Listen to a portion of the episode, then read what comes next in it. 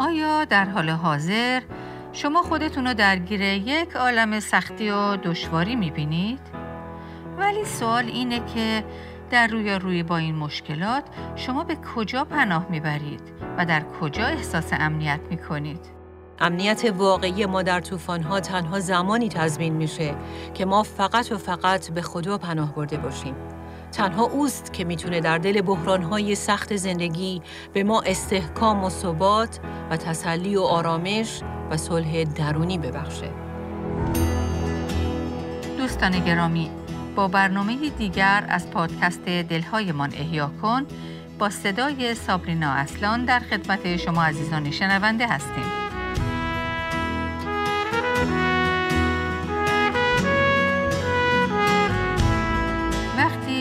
کلمه دژ یا قلعه رو میشنوید چه احساسی به شما دست میده؟ امنیت؟ آسایش؟ آرامش فکر؟ اما آیا می دونستید که در کلام خدا این خداست که به دژ و یا قلعه بلند تشبیه شده؟ از شما دعوت می کنیم که با ما همراه بشید تا در سری برنامه های دژ بلند ما بیشتر درباره خداوند این دژ بلند و مستحکم بشنویم. بله از شما دعوت می کنم که در چند برنامه آینده با ما همراه بشید تا با هم کلام ارزشمند خدا رو باز کنیم و نگاهی بر مزمور 46 بندازیم. مزموری بسیار معروف که به شما توصیه می کنم که اون رو در طول روز چندین بار بخونید و اگه شده هدفمندانه اون رو و همه آیات اون رو به عنوان آیات حفظی حفظ کنید و به این ترتیب شب و روز بر اون تفکر و تعمل کنید.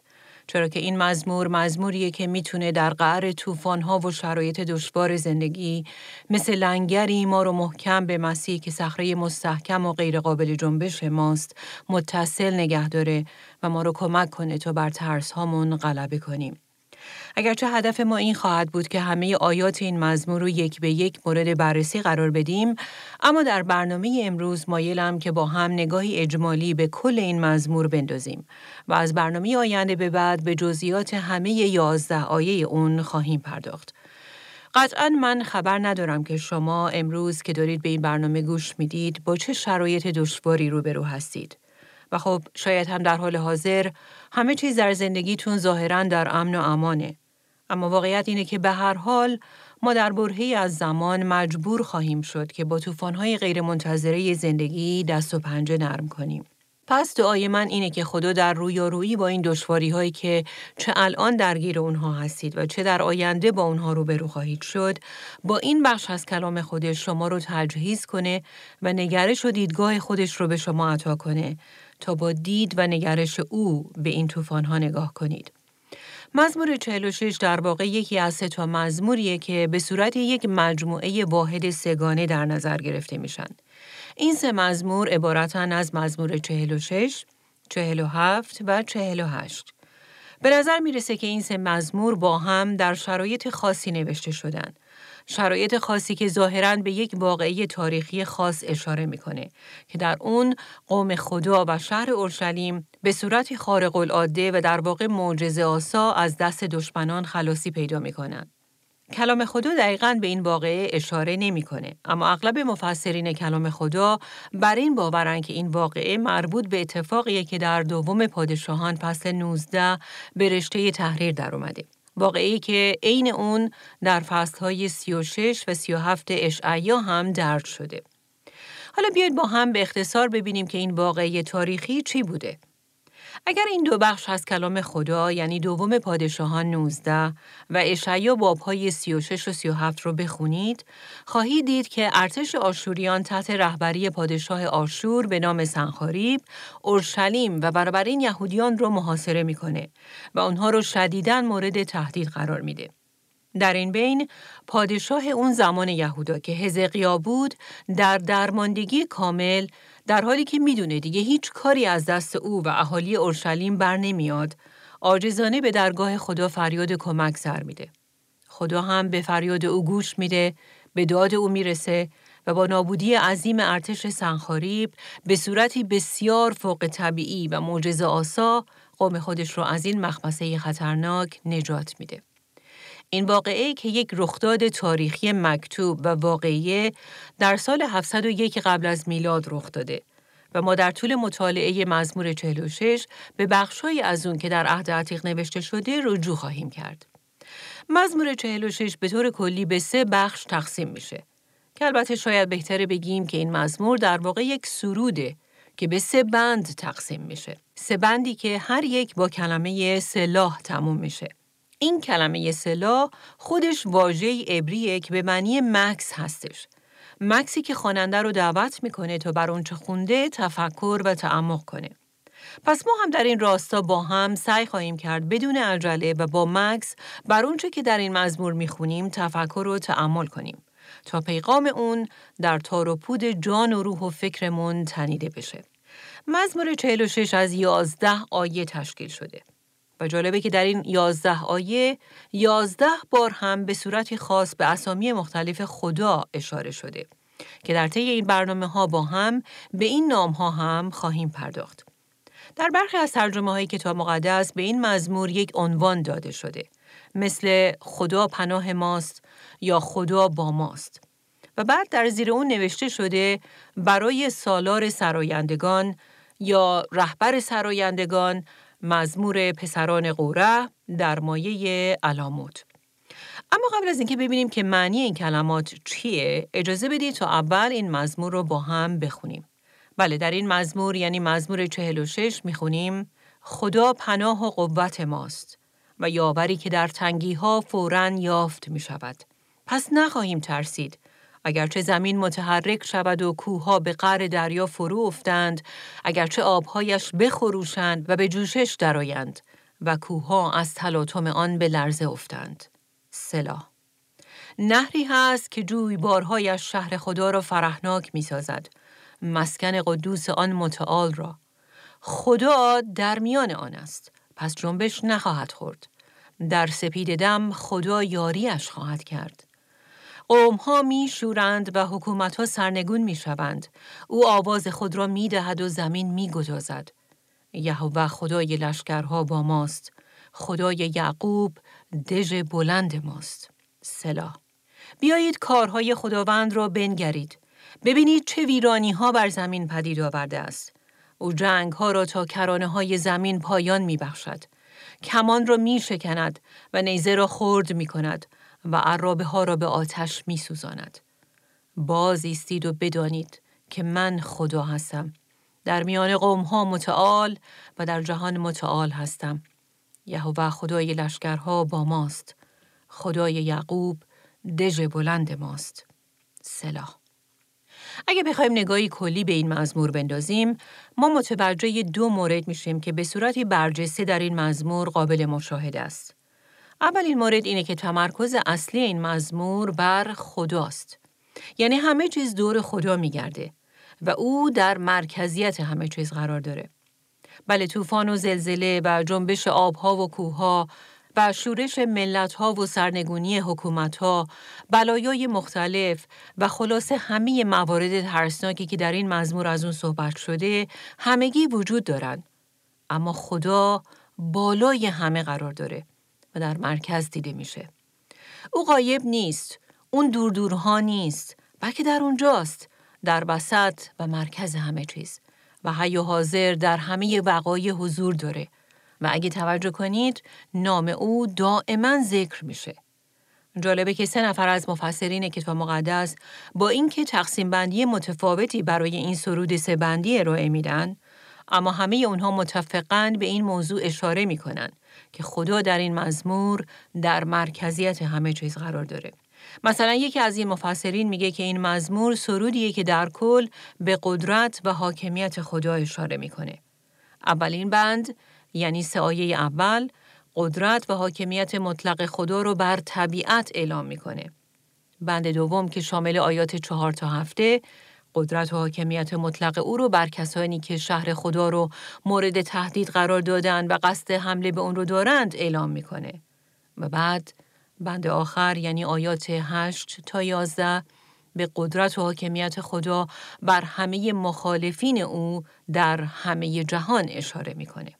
و بنابراین این مزمور همش درباره خدا و قدرت و بزرگی و حاکمیت مطلق او بر همه چیزه. مفسر دیگه کلام خدا درباره این مزمور میگه که سه بند مزمور 46 به ترتیب اول بر محافظت خدا، دوم حضور خدا و سوم برتری او بر همه چیز اشاره می‌کنه. و بعد می‌بینیم که مفسر دیگه ای دوباره در حالی که این مزمور رو به سه بند تقسیم می‌کنه میگه که آیات یک تا سه به خدا در حکم خدایی که پناهگاه ماست اشاره می‌کنه آیات چهار تا هفت به خدا تحت عنوان خدایی که رهایی دهنده ماست اشاره می‌کنه و آیات هشت تا یازده هم به خدایی که صلح و آرامش ماست اشاره داره. معلم معروف کتاب مقدس جی ورنن مگی به صورتی بسیار ساده در جمعبندی آخری که از مزمور 46 می‌کنه میگه مزمور 46 درباره کفایت، امنیت و برتری خدا بر همه چیز اشاره می کند و نشان می دهد که او حقیقت قایی است. اگه یادتون باشه قبلا متذکر شدیم که در این مزمور از خدا با اسامی خاصش ذکر به میون اومده. اسامی که حدود یازده بار در این مزمور به کار برده شدن. اولین اسم خدا که در این مزمور به کار برده شده اسم عبری الوهیمه. از اسم الوهیم پنج بار در این مزمور استفاده شده. الوهیم در واقع اسمی از خداست که به خصوصیت محافظت کنندگی و آفریننده بودن او اشاره می‌کنه. نامی که نشانگر عظمت او و قوت و قدرت والای او بر همه چیزه. جالبه که ما در این مزمور با قدرت‌های بسیار بزرگی از قبیل امواج قدرتمند، طوفان‌های قدرتمند و بعد با قدرت‌ها و حکومت‌های بسیار قدرتمند برمیخوریم. اما الوهیم این خدای قدیر و عظیم بر همه اونها پیشی گرفته و از همه والاتره.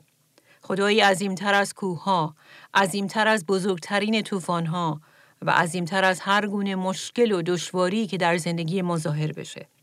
این خصوصیت بالا بودن خدا بر همه چیز و همه کس پنج بار در این مزمور مورد تاکید قرار گرفته.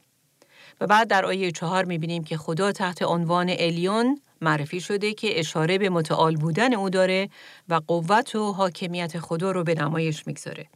این اسم خدا در این حال بر کنترل خدا بر همه چیز و همچنین تفوق و برتری او بر همه تاکید خاص داره. و بعد به آیه هشت می رسیم که خدا تحت عنوان یهوه معرفی شده که در برخی ترجمه های کتاب مقدس واژه یهوه در این مزمور خداوند ترجمه شده. یهوه نامیه که به خصوصیت عهد نگاه دارندگی خدا اشاره می‌کنه و اسمی از اسمهای خداست که خیلی شخصیه یعنی نشون میده که خدا در پی اونه که رابطه ای شخصی با ما برقرار کنه. یهوه در این حال نشانگر واجب الوجود بودن او هم هست. یعنی برای وجود داشتن قائم به ذات خودشه و به کس دیگه ای وابسته نیست. یهوه در این حال به این هم اشاره داره که او خدایی که خودش رو بر قوم خودش و اونهایی که به او تعلق دارند آشکار می‌کنه. از طرف دیگه این خدا نه تنها خودش رو یهوه معرفی می‌کنه بلکه خودش رو یهوه سبایوت هم مینامه که در برخی ترجمه ها این عبارت یهوه خدای لشکرها ترجمه شده. اگه توجه کنید این مزمور در حالی که از سه بند تشکیل شده یک بندگردان هم داره که دو بار یعنی یه بار در آیه هفت و یک بار هم در آیه یازده تکرار شده. این بندگردان در بخش اولش میگه یهوه خدای لشکرها با ماست. واژه عبری یهوه سبایوت که خدای لشکرها ترجمه شده در واقع نام نظامی یا ارتشی خداست. نامی که او را به عنوان فرمانده کل لشکر عظیم فرشتگان و رأس ارتش عظیم الهی توصیف می‌کنه. اما در این دو آیه یعنی آیات هفت و یازده ما با نام دیگه ای هم برمیخوریم که خدای یعقوبه که بعدا مفصلا درباره اون هم صحبت خواهیم کرد. اما نگاهی گذرا به این نامها و معانی عمیق اونها منو به یاد آیه بسیار زیبا و تسلی بخشی در امثال سلیمان فصل 18 میندازه که میگه نام خداوند برج مستحکم است که پارسا به درون آن میدود و در بلندی آن ایمن میماند. بله، امنیت واقعی ما در طوفان‌ها تنها زمانی تضمین میشه که ما فقط و فقط به خدا پناه برده باشیم. تنها اوست که می‌تونه در دل بحرانهای سخت زندگی به ما استحکام و ثبات و تسلی و آرامش و صلح درونی ببخشه. همونطور که در اشعیا فصل 26 آیه 3 هم می‌خونیم که اندیشه استوار را در آرامش کامل نگاه خواهی داشت زیرا که بر تو توکل دارد. ولی زندگی امن زندگی نیست که آری از هر گونه مشکل باشه. زندگی امن زندگی که در خدا ریشه گرفته باشه. بر او بنا شده باشه. زندگی که در او استواره و در او تنیده شده باشه. این مرکزیت خدا در زندگی ماست که در دل شرایط دشوار و آشفته زندگی ما ما رو عاقل و حکیم نگه میداره. شرایطی که در واقع نشون میده که ما زندگی خودمون رو بر مسیح اون صخره محکم بنا کردیم و بنابراین جنبش نخواهیم خورد. درست برعکس بسیاری دیگه که مسیح رو هرگز در مرکز زندگیشون قرار ندادن و بنابراین به جای بنا کردن بر صخره بر شن و ماسه های شناور و فرو رونده این دنیا بنا کردن و در نتیجه در مواجهه با ها شکستن و تاب نیاوردن. بله مزمور 46 ما رو تشویق می‌کنه که زندگیمون رو ارزیابی کنیم که آیا خدا در مرکز اون قرار گرفته یا نه؟ و آیا زندگی ما دور او میگرده یا دور خودمون؟ و بنابراین آیا ما فردی خدا محور هستیم یا خود محور؟ این مزمور برای اینکه به ما یادآوری کنه که خدا در مرکزیت همه چیز قرار داره دوباره و دوباره و دوباره ما رو به این خدای عظیم برتر از همه قادر مطلق و عهد نگاه دارنده وصل می‌کنه. در این حال در این نگاه کلی به این مزمور ما باید به این نکته هم توجه داشته باشیم که این مزمور در واقع یک سروده. از شما دعوت می‌کنم که دوباره به نوشته بالای این مزمور توجه کنید. این نوشته میگه که برای سالار یا رهبر سرایندگان یعنی در واقع این سرود به رهبر سرایندگان داده شده تا گروه سرایندگان رو در خوندن اون رهبری کنه که همونطور که در عنوان این مزمور هم اشاره شده این گروه سرایندگان پسران قوره بودند که اگر ما به کتاب لاویان مراجعه کنیم در اونجا می‌بینیم که پسران قوره در واقع گروهی از سرایندگان اسرائیل بودند که از قبیله لاویان بودند و بعد در این نوشته به عبارت دیگه تحت عنوان علامت هم برمیخوریم که در اصل معنای اون زیاد مشخص نیست. اما ظاهرا این یک اصطلاح موسیقی بوده. عبارت علاموت در اصل عبری به معنی دخترانه. بسیاری از مفسرین بر این باورند که این اصطلاح در واقع نشون میده که آهنگ این سرود طوری تنظیم شده بوده تا یا با صدای سوپرانوی زنان که صدای بالای زنانه خونده بشه و یا با سازهایی که نوتهای بالا رو مینوازند نواخته بشه. اما به هر حال قصد اصلی این سرود این بوده که اونهایی که در وسط شرایط دشوار و بسیار بحرانی بودن اون رو بخونن. و بنابراین یکی از نکات اصلی این مزمور اینه که به ما توصیه کنه که در رویارویی با بحرانها و حتی سختی های طاقت فرسای زندگی ما ایمانداران سرود بخونیم. آزوالد ساندرز یکی از نویسندگان معروف مسیحی در این باره می نویسه ایمان می تواند در تاریک ترین شرایط هم سرود بخواند. نویسنده دیگه میگه بیایید همواره سرود بخوانیم حتی زمانی که احساس می کنیم که دلمان نمی‌خواهد چرا که از این طریق هر نوع سنگینی در قدمهای ما به سبکبالی مبدل خواهد شد و هر نوع خستگی و ضعف به قوت تبدیل خواهد گردید. بنابراین بیایید در چند هفته آینده بذاریم که پیغام این مزمور در تار و پود ما تنیده بشه و همونطور که کلام خدا به ما میآموزه در دل شرایط دشوار زندگی شروع به سرود خواندن کنیم. حتی قبل از اینکه خدا ما رو از اون شرایط نجات داده باشه. سرود خواندن در وسط طوفان‌ها در واقع ایمان و اعتماد ما رو به خدا ابراز می‌کنه.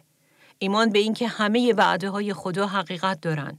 به خصوص وقتی که این مزمور رو می‌خونیم به وعده های خدا در اون توجه داشته باشیم و با سرود ایمان خودمون رو به اینکه این وعده های خدا به تحقق خواهند پیوست ابراز کنیم. مثلا خدا در این مزمور میگه که من متعال خواهم بود و وقتی شما سرود می‌خونید بگید بله آمین خداوند من باور دارم که این حقیقت داره که تو متعال هستی و در همه شرایط نام خودت رو برخواهی افراشت و متعال هم باقی خواهی موند. و نه تنها در وسط دشواری ها با ایمان سرود شادی و پیروزی بخونید بلکه بعد از اینکه خدا شما رو از اون شرایط دشوار نجات داد هم فراموش نکنید که دوباره سرود بخونید و این بار او رو برای اینکه به یاری شما شتافته و شما رو رهایی داده شکر کنید و حمد بخونید. در واقع بگذارید که دشواری ها و تنگی های شما موقعیتی باشه که خود شما سرودی تازه برای حمد خدا بسازید. سرودی که با اون دیگران هم شاهد فیض خدا در زندگیتون بشن و سرودی که موجب بنای اونها بشه. باشه که این مزمور در چند هفته آینده سرود هر یک از ما بشه. چه در وسط طوفان‌های زندگیمون یعنی طوفان‌هایی که هنوز از اونها رهایی نیافتیم و چه وقتی که خدا از اون طوفان‌ها نجاتمون داده و به این ترتیب این سرود سرود قلب ما بشه و از قلب ما به دیگرانی هم که در بحران‌ها و طوفان‌ها هستن جاری بشه. سرودی که در واقع سرود رهایی و جلال و برتری خداست. مزمور 46 به مزمور مارتین لوتر هم معروفه. چون یکی از مزامیر مورد علاقه او به شمار می رفت. در روایات تاریخی گفته شده که لوتر در جریان اصلاحات کلیسا هرگاه تحت حمله ترس و نگرانی قرار می گرفت رو به یکی از دوستانش به نام فیلیپ ملاکتونولد می کرد و می گفت بیا فیلیپ بیا با هم مزمور 46 رو بخونیم و بعد سرودی رو که خود مارتین لوتر بر اساس مزمور 46 ساخته بود رو با هم با صدای بلند می سرایدن. سرودی که بعدها تبدیل به سرودی بسیار مشهور شد و تا امروز پس از قرنها توسط بسیاری از ایمانداران در سراسر دنیا با زبانهای مختلف سرایده میشه. سرودی که در بخشی از اون میگه پناهگاهی مطمئن است خدای ما. سپر و اسلحه قوی در تنگی ها. یاوری که فورا یافت شود در طوفان ها. از بدی و شرارت دهد ما را نجات و رها. بعدها این سرود تحت عنوان خدا دژ مستحکم ما و پناهگاه شکست ناپذیر ما معروف شد. بله مزمور 46 مزمور پرستش خدا محسوب میشه چرا که با اون سراینده اعلام می‌کنه که خدا با ماست و قدرتمندانه و معجزه‌وار از کلیسای خودش و همچنین از حقانیت کلام خودش بر علیه روحهای تاریکی و دروازه های جهنم دفاع می‌کنه. خدایی که بر علیه همه حملاتی که دنیا، نفس و گناه بر علیه فرزندان او می‌کنه می و از اونها محافظت می‌کنه. همونطور که قبلا هم دیدیم این سرود یک بندگردان هم داره که در آیات هفت و یازده تکرار میشه و میگه یهوه خدای لشکرها با ماست خدای یعقوب دژ بلند ماست. واقعیت اینه که قدرتمندترین سرودها معمولا در وسط شرایط دشوار و فصول بحرانی زندگی از زبان ما بیرون میان.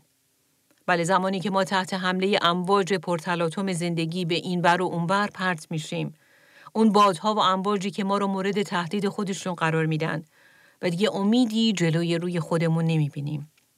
بله معمولا در وسط همون تلاطمات در درماندگی و عجز به این نتیجه می رسیم که تنها کسی که می‌تونه به داد ما برسه خداست و در اونجاست که با اعتماد و اطمینان می‌تونیم این سرود رو بخونیم و بگیم بله من ایمان دارم که تنها خداوند پناه و قوت منه و یاوری که در تنگی ها فوراً یافت میشه.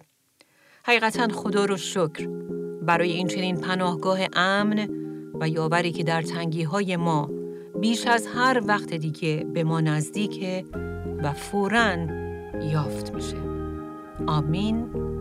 آمین. بله. خدایی که در هر نوع تنگی قوت و پناه ماست و در هر نوع منجلابی که در اون گیر کرده باشیم فوراً به داد ما می‌رسه. مزموری که همه ما نیاز داریم که حقایق عمیق اونو در قلب خودمون جا بدیم و در وقت تنگی ها اونو با صدای بلند به خودمون یادآوری کنیم. از شما دعوت می کنیم که در برنامه آینده از سری برنامه های دژ بلند ما دوباره با ما همراه بشید تا به بررسی آیه به آیه این مزمور ارزشمند بپردازیم. پس تا برنامه آینده شما رو به این پناهگاه امن می سپاریم.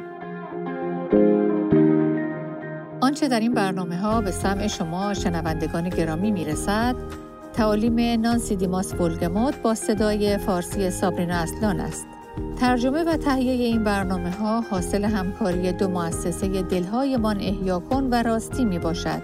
برای شنیدن یا بارگزاری سایر برنامه ها می توانید به تارنمای دلهایمان احیا کن مراجعه کنید.